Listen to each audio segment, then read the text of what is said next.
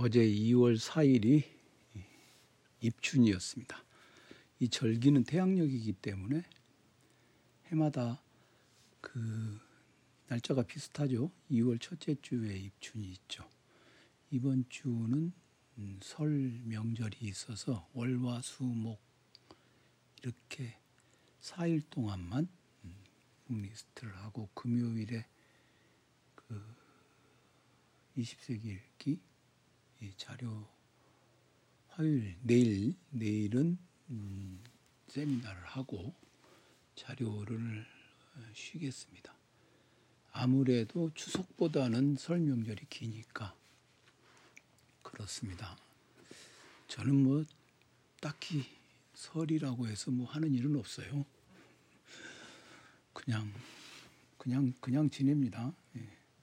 월요일 뭐 금요일을 쉰다는 것도 없고 공부하고 강의하고 뭐 이거 외에는 없습니다. 이번 주에는 음, 브루쇼의 단테 신곡 읽기 이 책을 3일에 걸쳐서 읽기에는 좀 많은데 책 자체가 그런데 어떤 부분을 좀 짚어가면서 읽을 것인가 지난번에 감정의항에 그거 이야기하듯이 그런데 사실 이 브루쇼 책은 일단 이번에 세 번 하고 그러면 여러분들이 이제 이걸 어, 제가 말씀드린 부분을 좀 중심으로 해서 읽으시고 또 뭐 나름대로 또 읽으시고 해서 또 더 하죠 뭐. 또 제가 여기서 이번에 세 번에 걸쳐서 하지 못한 것들 그런 것들 더 해보기로 하겠습니다. 어려운 일 아니죠. 공부를 할 시간이 없어서 못하지 뭐 책이 없어서 못하겠습니까?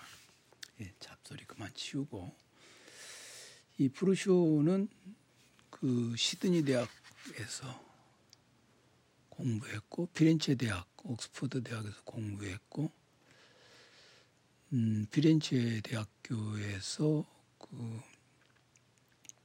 박사학위를 그리고 케임브리지 대학하고 런던 대학에서 이탈리아와 이탈리아 문학을 가르쳤는데 지금 이제 현재 UCL 유니버시티 칼리지 런던의 명예연구원이다. 어, 프루쇼 이름이 우리는 좀 낯선 스타일이라서 여성이에요. 이 단테 중세 라틴어 논문 어, 제정론 Monarchia라고 한 거죠. 이탈리아 국가판을 편집했다. 그리고 제정, 이제 제정론 영문판이 예, 프린스턴 대학 단테 프로젝트 웹사이트에서 사용되고 있다. 어, 아주 탁월한 단테 연구자이죠. 번역한 이는 이제 오수근 씨가 전문 번역가 오수근 씨가 번역을 했습니다. 브리테니커 회사에서 일했다. 아, 우리나라 초창기 한국어 영어 교육에 브리테니커 어학원이 있었어요. 예전에 70년대. 그 브리테니커 어학원이 저 성공의 주교자 성당 있죠. 서울 교구 그 주교자 성당 맞은편에 있는 건물에 있었습니다. 최근에 제가 거기 있는 그 중국 음식점에서 밥을 먹었는데 그 건물 정말 거의 한 100만 년 만에 가본 것 같아요. 제가 거기 브리테니크 영어 학원에 예전에 어렸을 때 다녔었는데 안 믿기시겠지만 영어를 초등학교 때 예, 배우러 다녔었습니다. 자, 이 책을 이제 전체적으로 얘기하기 전에 우선 제사가 아, 들어가 있죠. 시는 생각으로 만들어지는 게 아니라 단어로 만들어집니다. 말라르메. 스테판 스테판 말라르메가 에드가 드가에게 이렇게 드가는 시를 쓰려고 많이 노력을 했던 모양이에요. 화가 있잖아요. 그 발레리나들 많이 그린. 그래서 이게 이제 불어는 이렇게 쓰여져 있습니다. 저는 불어 못 읽어요. 그냥 무슨 말인지는 알겠는데. 어, 시를 만드는 것 그것은 생각이 아니라 단어이다. 단어로서 생각으로서 만드는 것이 아니라 단어로서 만든다. 이게 무슨 말일까? 요걸 좀 한번 좀 해명해 보는 게 좋죠. 예, 말라름에는 음, 샤를 보들레르라든가 음, 볼 베를렌이라든가 아르투르 아르, 아, 아르투르 링, 랭, 랭보 어, 이런 사람들하고 함께 그 프랑스 상징주의 시의 그 대표적인 사람인데 말라르메 이름이 좀 말라르메가 제일 이름이 좀 간지나는 것 같아요. 말라르메가 랭보는 좀 애가 좀 맹한 것 같고 보들레르는 좀 히리비리한 것 같고 베를레는 그런 것 같고 저는 말라르메 시는 모르지만 어쨌든 이름만으로는 말라르메를 택하겠습니다. 어, 위대한 시인들은 위대한 위대한 단어를 만들죠. 네, great poet가 위대한 단어를 만들어내죠. 이게 이제 생각으로 만들어지는 게 아니라 생각이 아무리 있다 해도 그것을 형상화하는 그러니까 언어로서 형상화하는 능력 그게 시죠. 이게 이제 단테가 가지고 있다는 거예요. 이게 바로 생각이 없는 사람이 뭐 많지만 생각 없는 시를 쓰겠다 하는 사람이 무슨 생각이 없겠습니까? 있는데 그걸 어떻게 형상화하느냐? 그걸 형상화하는 힘이 있다는 것. 이게 이제 바로 그 언어를 만들어내는 힘이 있다는 것을 의미하겠죠. 그래서 어, 저자 프루시오도 그렇게 얘기를 하고 있죠. 그 들어가는 말에서 단테의 시가 가진 힘은 일단 놀라운 상상력이 있고 그다음에 강렬한 감정이 있는데 이것만 가지고는 안 되고 그 앞에 것이 두 가지가 놀라운 상상력과 강렬한 감정 그것만 가지고는 안 되고 언어적 탁월함과 그다음에 테마 편성 기술 그걸 이제 주제로 엮어 짜는 힘 엮어 구, 구축하는 힘이죠. 구성력. 이게 이게 중요하죠. 놀라운 상상력 상상력이라고 하는 것도 제가 늘 말씀드리잖아요. 이 서구의 문헌에서 상, 우리말로 상상력이라고 번역된 거, 그 그냥 막 제멋대로 아무 생각이나 막 뻗어내는 거, 그것을 가리키는 게 아니라 뭔가를 머릿속에서 정교하게 구축하는 힘을 말합니다. 상상력이라는 이 번역어를 이미지네이션일 텐데, 이미지네이션은 그냥 그냥 제멋대로 생각을 이리 굴려보고 저리 굴려보고 하는 것 그런 것으로 번역 그런 의미를 가지고 그런 것을 지칭한다고 여겨지는 상상력으로 번역해서는 안 되는 단어죠. 항상 그걸 새겨서 읽어야 됩니다. 강렬한 감정, 강렬한 감정도 막 뿜어내는 게 아니라 우리 감정 항해에서 읽었, 제가 지난주에 설명을 했듯이 언어화되지 않은, 그러니까 이성으로 이성으로 넘어오지 않은 생각 재료 그게 감정이잖아요. 그러면 이성으로 넘어오지 않았다. 그건 뭘 말하느냐? 언어화되지 않았다는 것입니다.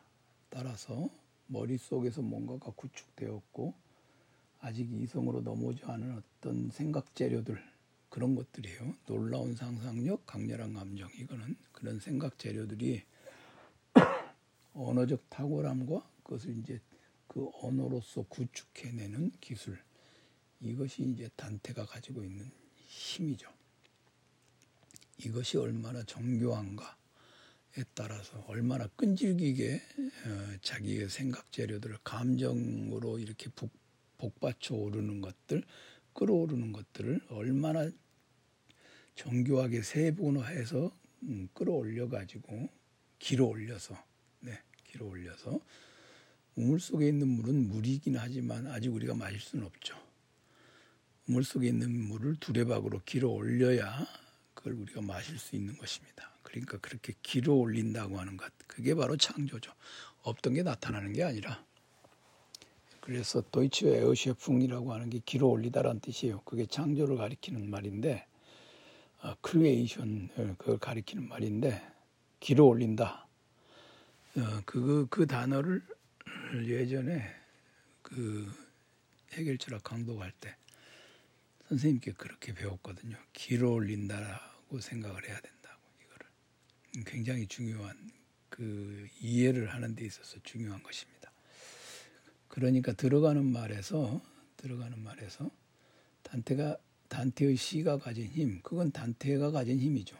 그러니까 단테의 시라고 하는 것은 바로 그런 것들 앞에 두 개 놀라운 상상력과 강렬한 감정. 그거 그것들은 뭐냐면 생각의 재료들을 머릿속에서 구축하고 있다가 그다음에 그것을 언어적인 탁월함, 테마 편성 기술 요걸 가지고 형상화하는 거죠. 형상화하는 것. 자, 그것을 지금 이제 말라르메가 음, 드가에게 어, 드가에게 보낸 편지에 썼다고 하는 말인데 이건 뭐 정확하게 제가 온갖 궁리를 다해서 찾아봤는데 정확한 출처를 잘 모르겠더라고요. 혹시 아시는 분이 있으면 알려주시면 고맙겠습니다. 자, 일단 그 얘기를 좀 해두고 그러니까 이 제사가 그 느닷없고 뜬금없이 제시된 것은 아니다. 요게 바로 이제 전체를 그 단테의 시 와 단테를 가리키는 지칭하는 아주 정확한 표현이라고 할 수 있죠. 이 제사는 제사는 되게 이제 그렇게 쓰는 거니까. 자, 그 예를 들면 제가 쓴 책 그 뭐죠? 스무 책을 찾아서 그리고 에로스를 찾아서 이런 것들은 제사가 그 면지 다음에 들어가 있는 게 아니라 제사 저 그것에도 나름 제사가 있어요. 어디 있느냐? 그 저자 저자 속에 밑에 보면 음, 에롯을 찾아서 거기 보면 나를 위하여 그대를 버리지도 않고 그대를 위하여 나를 버리지도 않고 있는 그대로를 바라보는 것 그는 그것을 사랑이라 부른다. 이거 제가 만 제가 쓴 거거든요. 이게 이제 이 제사입니다.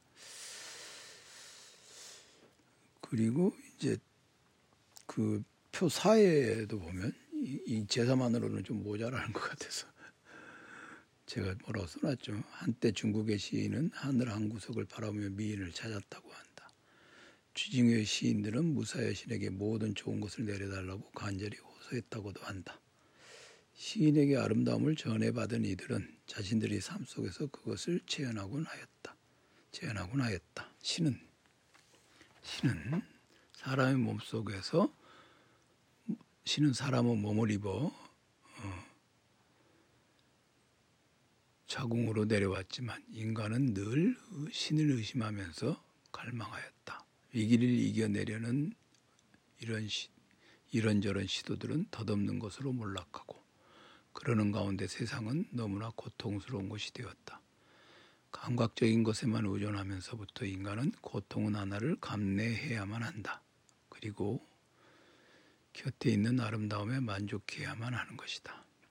몽롱한 시대, 애타는 시대, 쓰라는 시대, 영원히 되풀이되는 시대들. 몽롱한 시대, 애타는 시대, 쓰라린 시대. 제가 좀 이렇게 제, 제 나름대로 세계사를 이 세계의 시대로 음 그리고 이제 저 뭐죠 저기 숨은 신을 찾아서 그것도 제사가 있죠. 그 저자 석의 밑에 아무것도 보이지 않고 들리지 않고 다오지 않는 순간을 우리는 소멸이라 부른다. 소멸이라 부르는 것은 경건합니다. 표사도 뭐 뭐라고 써놨어요. 한번 관심 이책 가지고 계신 분들은 한번 관심 있게 읽어보시면 좋지 않을까. 예, 에롯을 찾아서는 좀 각별히 좀 애타게 쓴 것 같습니다. 지금 읽어보니까. 네, 자 프로슈 얘기하다 말고 갑자기 시인 얘기가 나오니까 저도 시인을 흉내내어 해봤던 뭔가가 떠올라서 말씀드려봤습니다. 이 프루쇼의 이 책 을 보면 우정, 권력, 인생, 사랑, 시간, 수, 말 이렇게 해서 일곱 개의 테마가 있죠. 일곱 개라고 하는 숫자를 저는 이 프루쇼가 그런 얘기는 안 해놨던데 일곱 개라고 하는 이, 이 주제, 주제를 일곱 개로 했잖아요. 이게 분명히 이 어떤 수비학적인 숫자 할 때 수하고 비밀할 때 비, 수비학적인 어떤 그런 장치라고 생각해요. 일곱 개를 해놨구나라고 생각합니다. 요게 이제 한번 읽어보는 거죠. 이 프로쇼 이 책은요, 단테 신곡을 읽는데 아주 많은 도움이 되는 책이기도 하지만 동시에 이 저자가 저자가 이 책을 쓴 방식 쓴 방식이 굉장히 배울 만한 그런 것들이 있습니다. 어, 딱 보니까 음, 장치를 많이 마련해 놨구나 그런 것들이 있어요. 그게 이제 재미 그걸 이제 그걸 알아차리면 재밌어지는 그런 것이죠. 어, 들어가는 말에 있는 내용을 보면은 일단 우정은 피렌체의 정치사와 사회사를 배경으로 어, 정치가로서의 실패, 시인으로서의 성취를 해명하고 있습니다. 단테. 요게 뭐냐? 이제 우정이라고 하는 것은 음, 신곡에는 나오지 않지만 단테가 굉장히 친밀하게 또는 경쟁 상대로 삼았던 그런 사람의 얘기와의 그와의 우정 얘기죠. 그런데 이 우정이 그렇게 중요하지는 않아요. 단테는 음, 이게 이제 우정 얘기는 조금 이따 좀 더 하기로 하고 어쨌든 이 우정이라고 하는 부분에서 시작을 합니다. 이거는 피렌체의 정치사와 사회사를 배경으로 한다 라고 했으니까 단테가 처해 있는 구체적인 상황이죠. 그리고 단테 직 단테가 즉해 있는 상황이로죠. 그 상황 속에 들어가 있다. 그렇게 말할 수 있겠죠. 그러면서 단테는 이제 그 서로 양립하기 어려운 그 두 가지가 이제 그 안에 들어가는 거죠. 정치가로서는 실패하고 시인으로서의 성취. 정치가이면서 동시에 시인일 수는 없으니까. 그러면 이제 단테는 추방의 경험을 바탕으로 해서 시인으로 나아가게 됩니다. 그게 바로 이제 단테가 위대해지는 지점이죠. 위대해지기 시작하는 지점이죠. 어, 그래서 권력, 권력이라는 건 예술에 대해 이 챕터 2는 예술에 대해서도 다루고 그다음에 예술과 권력의 관계에 대해서도 다룹니다. 그러면 이제 점차로 어, 그 구체적인 현실, 즉 정치적인 현실, 사회적인 현실 그런 현실에서 점차로 이제 시인이 되어가는 과정이니까 시인이 되어가는 과정이니까 그 과정이 이제 살짝 보편적인 추상적인 상황으로 들어가죠. 그 다음에 이제 세 번째 chapter가 셋째 챕터가 인생 단테의 삶과 예술의 관계 그리고 삶의 드라마에서 표출된 보편적 관심사 여기서부터는 이제 본격적인 의미에서 시인이 된 거죠. 그러니까 챕터 1, 2, 3 여기는 단테가 구체적인 현실에 처해 있을 때 정치가로서 활동하던 당, 단테가 거기서 실패함으로써 말 그대로 이제 인생의 그 부분이요. 인생길의 한가운데서 올바른 길을 잃고 이제 어두운 숲속에서 헤매고 있다, 있다가 시인이 되어간 과정을 다룬 것입니다. 제가 그 이제 개론서 introduction 이런 것을 쓸 때는 일반적인 형식을 세 가지를 해야 한다 이렇게 얘기하는데 가령 뭐 철학이란 무엇인가 철학 개론 쓴다면 이제 철학이란 무엇인가 definition을 하고 간단한 철학의 역사 그 다음에 철학에서 다루는 주제들 그러니까 definition, history, 테마 이렇게 세 가지를 써야 한다 이렇게 얘기를 하는데 지금 이제 이 단테에 대한 이 프루쇼의 저작이 바로 그런 형식을 가지고 있죠. 일단 1장에서 3장까지가 단테의 인생에서 단테의 인생에서 이제 단테가 어떻게 해서 시인이 되었는가 하는 히스토리를 다루고 있죠. 그러니까 우정 권력 인생 이건요. 이거는 단테의 신곡에서 다루고 있는 주제는 아닙니다. 이거는 단테 인생의 성립 과정이죠. 시인으로서의 단테가 성립해 가는 과정. 요걸 다룬 게 이제 1, 2, 3 챕터 1, 2, 3입니다. 그다음에 이제 단테가 아주 중요하게 다루는 아주 중요하게 다루는 그 주제가 뭐냐? 사랑과 시간과 수 요것입니다. 그러니까 이 프루쇼가 보기에는 단테는 사랑과 시간과 수 요 세 가지 주제를 굉장히 중요하게 다뤘다. 그렇게 보는 것이죠. 사랑은 인간의 삶의 동력을 주는 것이고 연옥에서의 시간 그리고 시 자체에서의 시간을 어, 다루는 것이고 수는 우주의 구조와 기능, 인간의 창의성과 수의 관계, 즉 수를 매개로 인간과 우주관과 인간관을 논한다. 그게 이제 4장, 5장, 6장이 바로 이제 프루쇼가 생각하기에 이건 반드시 알고 지나가야 하는 신곡의 주제들이다라고 하겠습니다. 이게 바로 이제 definition, history, 테마 그 테마에 해당하는 부분이겠죠. 그러면 이거를 저자의 말처럼 신곡을 갖다가 순서대로 쭉 해설해 나가는 것이 아니라 단테 신곡에 등장하는 저자가 보기에 아주 중요한 주제를 뽑아서 그 주제에 해당하는 내용들을 여기저기서 가져다가 쫙 짜서 맞추는 거죠. 이런 방식으로 이제 저수를 하는 거죠. 이런 방식으로 예를 들면 어, 이데알리스무스 관념주의라고 하는 주제가 있다. 그럼 그 관념주의라고 하는 주제가 플라톤도 한 얘기가 있고 그 다음에 뭐 피테도 뭐라고 한 게 있고 해겔도 뭐라고 한 게 있고 그 다음에 뭐 버클리의 관념론도 있잖아요. 그러면 그런 것들을 순서대로가 아니라 관념주의라고 하는 주제 아래에다가 그런 것들을 뽑아다가 쭉 엮어서 즉 잘라내서 그 말하자면 전체 철학사 전체가 하나의 텍스트라면 철학사 전체에서 그 부분을 cutting out 잘라서 추출해서 예, cutting out이라고 그러죠. 추출해서 어, 전체 이야기에 걸쳐 있는 어떤 특정한 주제를 뽑아내 가지고 그렇게 사랑, 시간, 수라고 하는 주제로 집약한 거죠.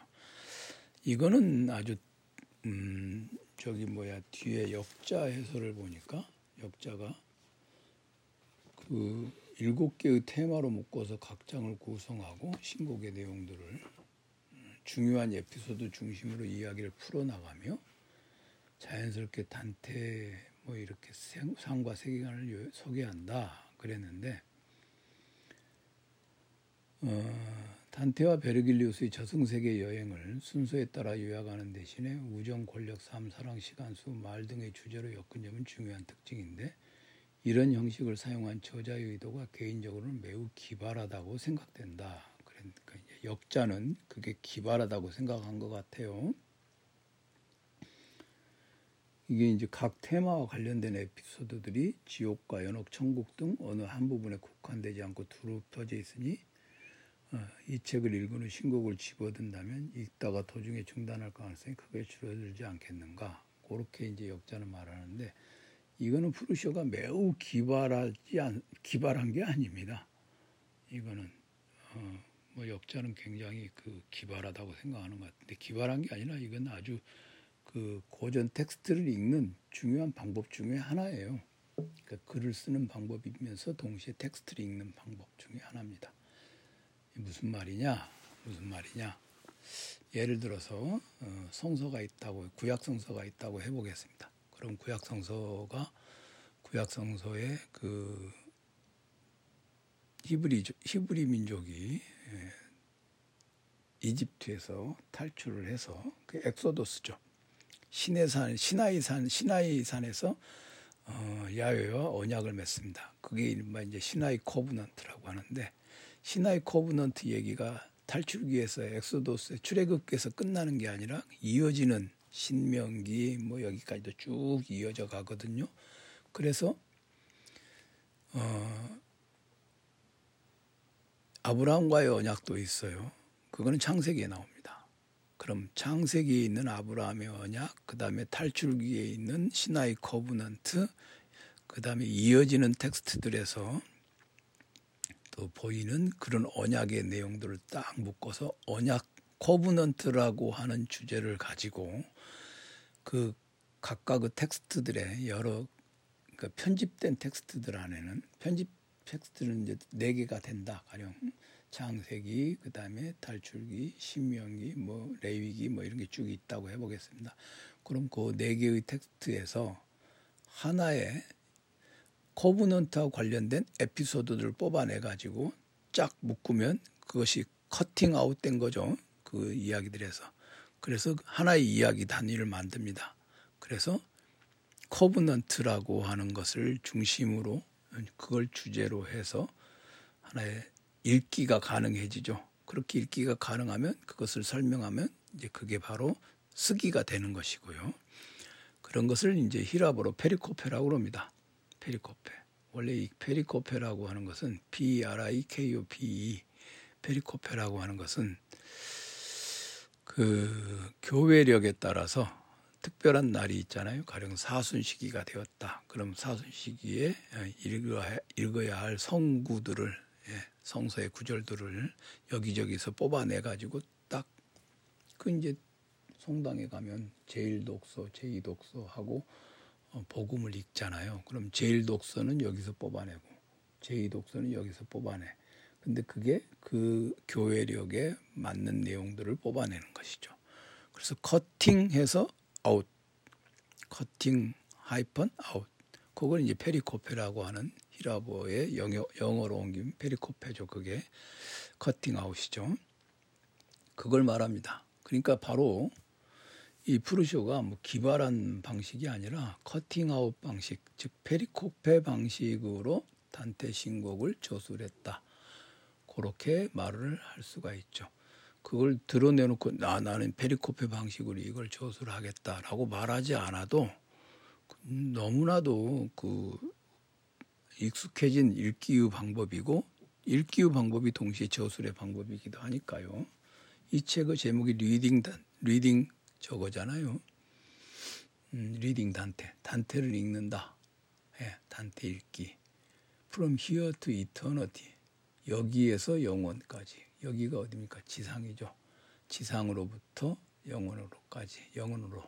From here to eternity. 이렇게 돼 있어요. 그러니까 Reading Dante라고 하는 것은 단테를 읽는다죠. 읽으려면 어떻게 읽느냐? 바로 이제 가장 그 널리 읽는 방식 중에 하나, perikope 방식으로 읽은 것입니다. 그럴 때 이제 우정도 있고 권력도 있고 인생도 있겠지만 단테의 인생도 있겠지만 핵심적인 주제는 사랑과 시간과 수 요 세 가지입니다. 그 다음에 7은 왜 주제가 안 되느냐? 7은 바로 이제 신고고 언어가 지닌 음, 독창성과 시적인 힘, 그걸 드러내 보여주니까 그거는 그것은 바로 이제 그 단테의 언어에 대한 언어에 대한 고찰이죠.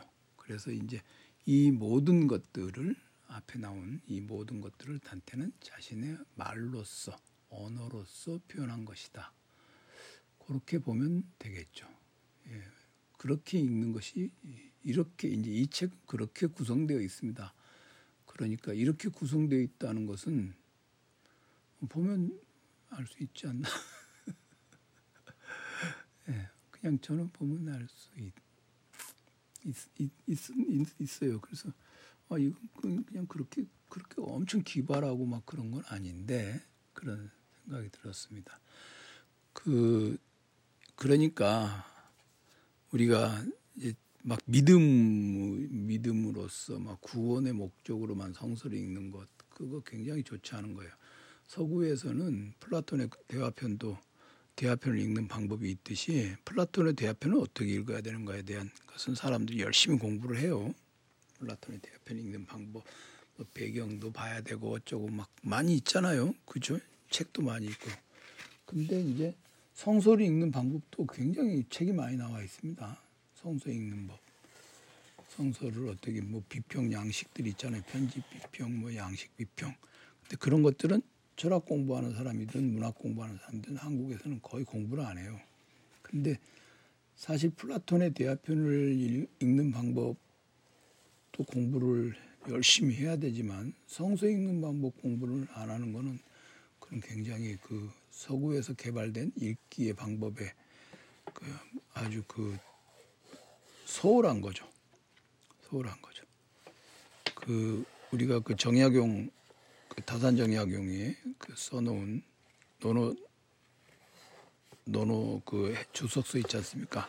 그런 것들이 다 뭡니까? 읽는 방법이에요. 고전 텍스트 읽는 방법을 그런 거.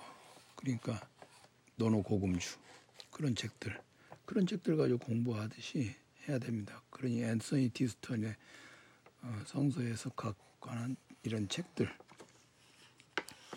제가 제가 그래서 이제 식민주의 그 우리 개념 설명 그 끝나면 야로스프 페, 야로슬로프 페리칸의 그 성서 역사와 만나다 그걸 좀 하면서 성서 읽기 방법론을 좀 개념적으로 좀 살펴볼까 하고 생각을 지금 하고 있어요. 아직 확정된 건 아닌데 성서 읽기가 철학 공부를 하는 사람이든 문학 공부하는 사람이든 아주 중요한 건데 거의 그 아무도 거들떠보지 않는 그런 것이죠. 여튼 이 단테는 더군다나 단테는 더군다나 아주 독실한 중세 가톨릭교도 이 저자가 지적하듯이 아주 독실한 중세 가톨릭교도이기 때문에 성서 읽기 방법론을 알고 있지 않으면 또는 성서에 대한 어떤 믿음으로써 읽는 것이 아니라 텍스트로서의 성서 읽기가 안 되면 곤란하죠. 뭐 그거 모르고 그거 모르고 죽어도 뭐 나는 지옥 안 가 걱정 안 해 그러신다면 할 수 없지만 공부를 해야 합니다. 공부를 해야 합니다. 서, 서양 고전 읽는 사람이라면 해야 합니다. 자 들어가는 말에 이제 보면 단테가 가진 시가 가진 힘은 앞서 설명드렸고요. 제사를 설명하면서 근데 그 힘을 구성하는 요소들이 뭐냐? 그 이제 놀라운 상상력 그런 것잖아요. 그 앞에 있는 내용을 좀 구체화한 것이죠. 시각적인 것과 본능적인 것을 환기시키는 능력. 그다음에 한 세계를 상상하고 한 세계를 상상하고 놀랄 만큼 경제적이고 정확한 언어로 그 세계의 형식과 내용을 부여하는 능력. 요것이 이제 두 가지 능력이죠. 예, 환기시키는 능력. 그 다음에 부여하는 형식과 내용을 부여하는 이게 정말 시인이죠. 형식과 내용을 부여하는 능력. 그러니까 앞에 말라름의 말을 제사로 쓰고 그 제사가 이어져서 단테의 시가 가진 힘, 그 다음에 그 힘의 요소들 이렇게 다 연결되어 있는 것이죠. 그런 다음 저작 구성 방식을 보면요, 그 그게 바로 페리코페 방식입니다. 각 장을 테마를 중심으로 구성했으며, 그렇죠? 이 책의 각 장을 테마를 중심으로 구성했으며 중요한 에피소드 위주로 설명했다. 그러니까 그 중요한 에피소드가 여기저기 흩어져 있어요. 여기저기 흩어져 있는데 그럼 그 흩어져 있는 에피소드들을 어떻게 할 것이냐? 엮는 거죠. 그렇게 엮어서 엮으면은 어떻게 되느냐? 그게 바로 그 하나의 페리코페가 되는 것이죠. 페리코페가 그래서 체계적인 방식을 따라 한 에피소드에 다음 에피소드로 넘어가기보다는 요건 이제 체계적인 방식 그 순서에 따라서죠. 전체 이야기에 흩어진 음, 만남과 장면들을 연결하여 그 연관성을 보여주려 했다. 그거죠. 그러니까 에피소드들을 전체 이야기에 흩어진 만남과 장면들을 연결하여 근데 그 만남이 사람을 만난 얘기라기보다는 제가 여기 이제 그 요 텍스트 듣기 듣지만 마시고 링크 걸어놓으면 제가 이 텍스트를 그 해놓은 게 있어요. 그 텍스트에서 이제 연결하여 그 연관성을 보여주려 했다. 어, 그게 바로 이제 perikope의 내용이라고 perikope 방식이다라고 할 수 있습니다. 이 기발한 게 아니다는 거 다시 말씀드립니다. 어, 인문학 이런 말 그대로 단테 읽는 건 인문학이죠. 인문학을 공부하는 데 있어서는 기발한 게 있을 수 없어요. 기발하다고 말하는 것 자체가 어떻게 보면은 저자에 대한 모욕일 수 있어요. 저자는 그렇게 어 내가 내가 그런 기발함이 어디 있어? 나는 아주 고전을 읽는 아주 고전을 읽는 아주 그 오래된 방식을 따르고 있다. 그러니까 기발하다고 말해버리면 저자가 고전 읽는 오래된 방식을 잘 모르는 사람인가 그렇게 될 수도 있죠. 그렇게 생각하면 안 되고 항상 음, 조심해야 합니다. 뭔가를 할 때, 아, 이 사람이 고전학자잖아요. 그러니까, 아, 이 사람이 뭔가, 어떠, 왜 이렇게 했을까? 이것은 도대체 어떤 방식일까? 그걸 생각해 볼 필요가 있죠. 네. 그래 이제 제1장 우정은요.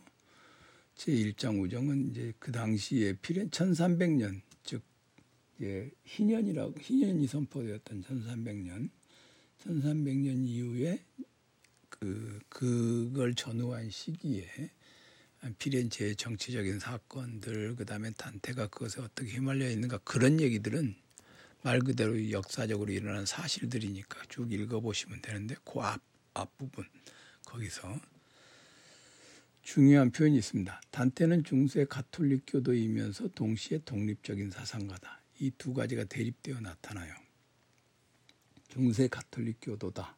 그 이제 마르크스는 점원 필로소포다. 이런 얘기하고 똑같은 거죠. 중세 가톨릭 교도이면 독립적인 사상가일 수는 없어요.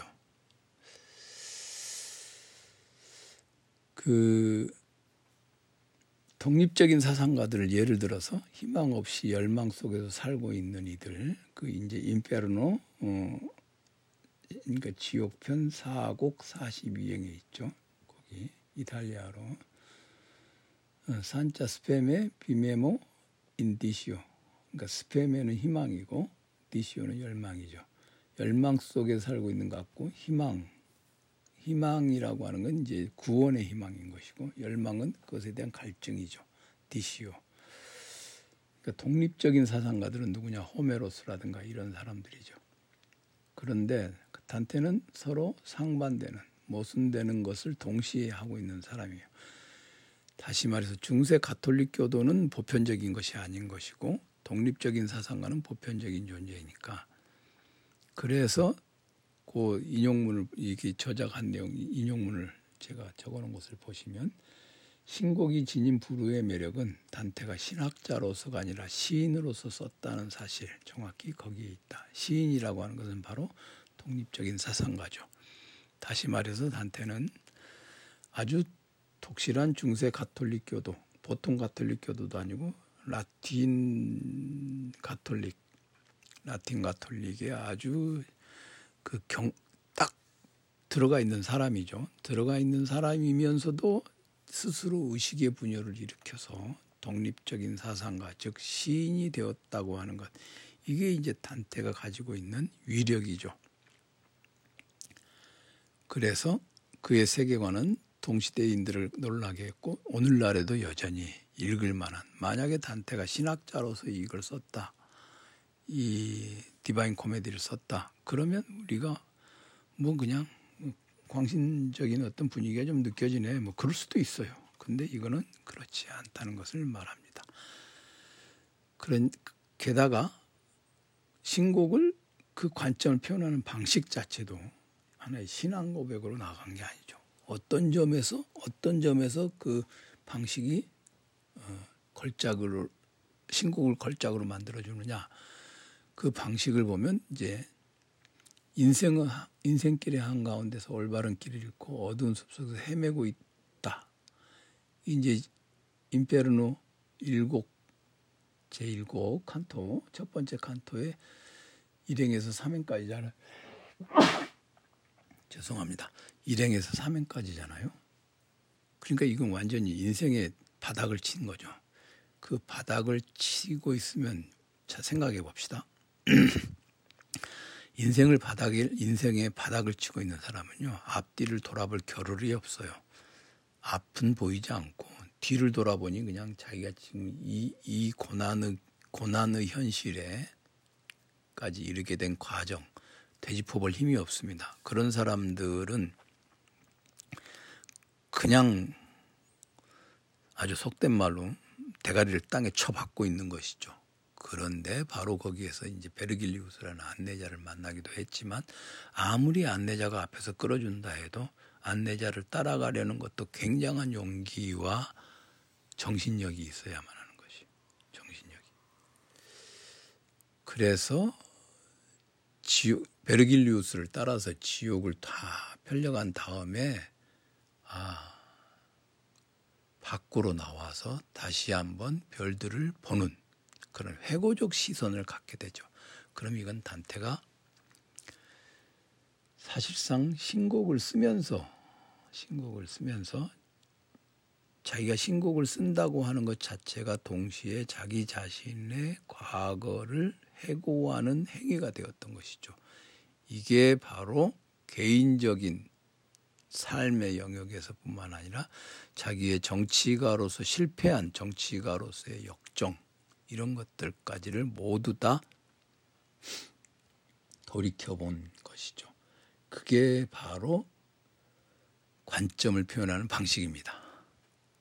단테가 독립적 사상가로서 고찰한 바를 표현하는 방식입니다. 그게 이게 굉장히 이게 자기가 자기에 대해서 쓴다고 하는 것. 그러니까 신곡에는 신곡에는 서술자가 세 명 있잖아요. 그 지옥을 편력하는 자가 있고 그다음에 그것을 음, 바라보고 있는 단테 또 다른 단테가 있잖아요. 그것이 바로 자기가 자기에 대해서 쓴다. 그리고 자기가 자기 그 지금 현재 가고 있는 길을 지옥부터 천국까지 가고 있는 길에 대해서 쓰는데 동시에 그 길에다가 자기가 만났던 사람들, 개인적으로 만났던 사람들, 정치가로서 만났던 사람들, 피렌체에서 만났던 사람들을 또 쓴다. 그들에 대해서 쓴다. 그리고 그렇게 쓰고 있는 자기 자신에 대해서 쓴다. 이게 바로 이제 하나의 현상학이죠. 현상학이죠. 자기 자기 의식의 현상학이죠. 이게 바로 그리고 이제 지옥과 연옥의 지략 이 부분이 굉장히 그 이제 프루쇼가 그 신곡을 잘 파악하고 있는 부분인데 아담의 죄악과 그 죄를 갚는 그리스도의 십자가형을 대표하는 지상 낙원 즉 인류가 타락한 장소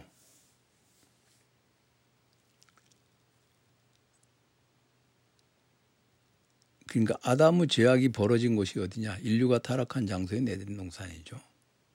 그러니까 아담의 죄악과 그 죄를 갚는 그리스도의 십자가형을 대표하는 지상낙원과 예루살렘. 그 지상낙원은 아담의 죄악, 그 다음에 예루살렘은 십자가형. 여기 이 부분이죠. 그 부분, 그곳을 갖다가 단테가 구상하기를 지구의 중심을 통과하는 같은 축에 놓인다. 요 중요한 포인트입니다. 이 중요한 포인트입니다. 이 책에 어, 저기 저기 나와 있죠. 그림이 그려져 있죠. 이 책에서 저몇 페이지입니까? 어, 39페이지에 그림이 그려져 있습니다. 어, 그 그게 이제 이게 음, 단테 우주에서 꼭대기에 있는 지상낙원 꼭대기에 지상낙원이 있는 연옥산은 에루살렘의 대책점입니다. 그래서 인류가 타락한 장소는 십자가형을 통한 인류 구원의 현장과 같은 축에 있게 된다.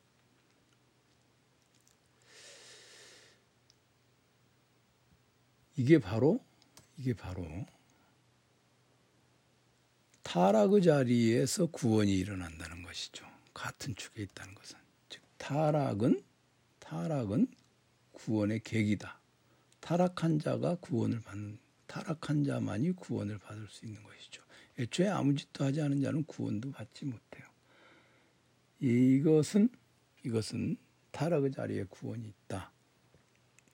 그래서 어, 이 단태가 인생의 한 가운 인생길 한 가운데서 그러니까 굉장히 굉장한 좌절과 절망 그 자리에서 그 자리가 사실은 단태에게 그 출발점이 그 자리에서 출발했고 그것이 바로 단테가 구원으로 가는 출발점이죠. 그러면 그 자리가 그 자리에부터 구원이 시작되는 것이죠.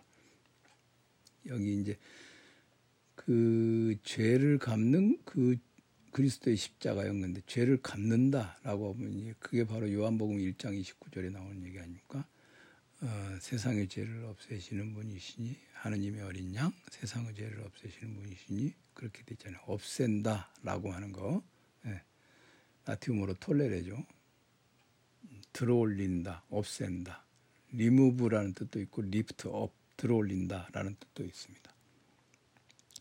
그런데 단테는 바로 그 타락의 자리 또는 자신의 절망의 자리에서 구원의 자리로까지 천상으로까지 가죠. 이 여행을 쭉 지나는 단테의 물리적 여행 이게 이제 물리적 여행이라고 번역이 돼 있는데 이제 physical한 영역이죠. 그게 동시에 물리적 영역을 지나가면서 단테가 계속 지나가는 순간순간에 계속 반성을 해요. 그거를 회고를 하죠. 그게 바로 정신적 심리적 여행이고 세계를 이해하고 세계를 알고 자기 자신을 이해하고 자신 자신을 아는 과정이기도 합니다. 그러면서 이게 직선으로 쭉 가는 것이지만 직선으로 쭉 가는 것이지만 그것은 원을 그리는 것이기도 하죠. 왜? 타락의 장소가 타락의 장소가 구원의 장소니까 결국 그 자리로 돌아오는 것입니다. 이게 바로 단테 신곡에 놓여 있는 변증법이라고 할 수 있죠. 그래서 삶의 궤적을 서술하는 것이 동시에 고난을 극복하는 과정이다. 뭔가 우리가 일이 잘 안 풀릴 때는 왜 이렇게 안 풀리나 머리를 싸매고 있을 필요, 필요 없이 그 일이 정, 지금 과거로부터 지금까지 전개된 과정을 되짚어 보면 사실은 그 안에 해결책이 있는 경우가 있다고들 합니다. 저는 잘 모르겠어요. 있는지 없는지. 저는 항상 되짚어 보기는 하는데 그냥 무기력한 상태로 끝나지 않았나 그렇게 싶은데 제 개인의 삶은 여튼 그렇습니다. 가능한 한 반성은 안 하려고 해요. 요새는 그냥 반성하기도 지쳐. 그렇습니다. 이게 이제 그러니까 우정이라고 하는 것을 이 뒤에 이제 뭐 친구와의 우정 얘기를 이렇게 많이 하는데 그게 그렇게 중요한 주제는 아닙니다.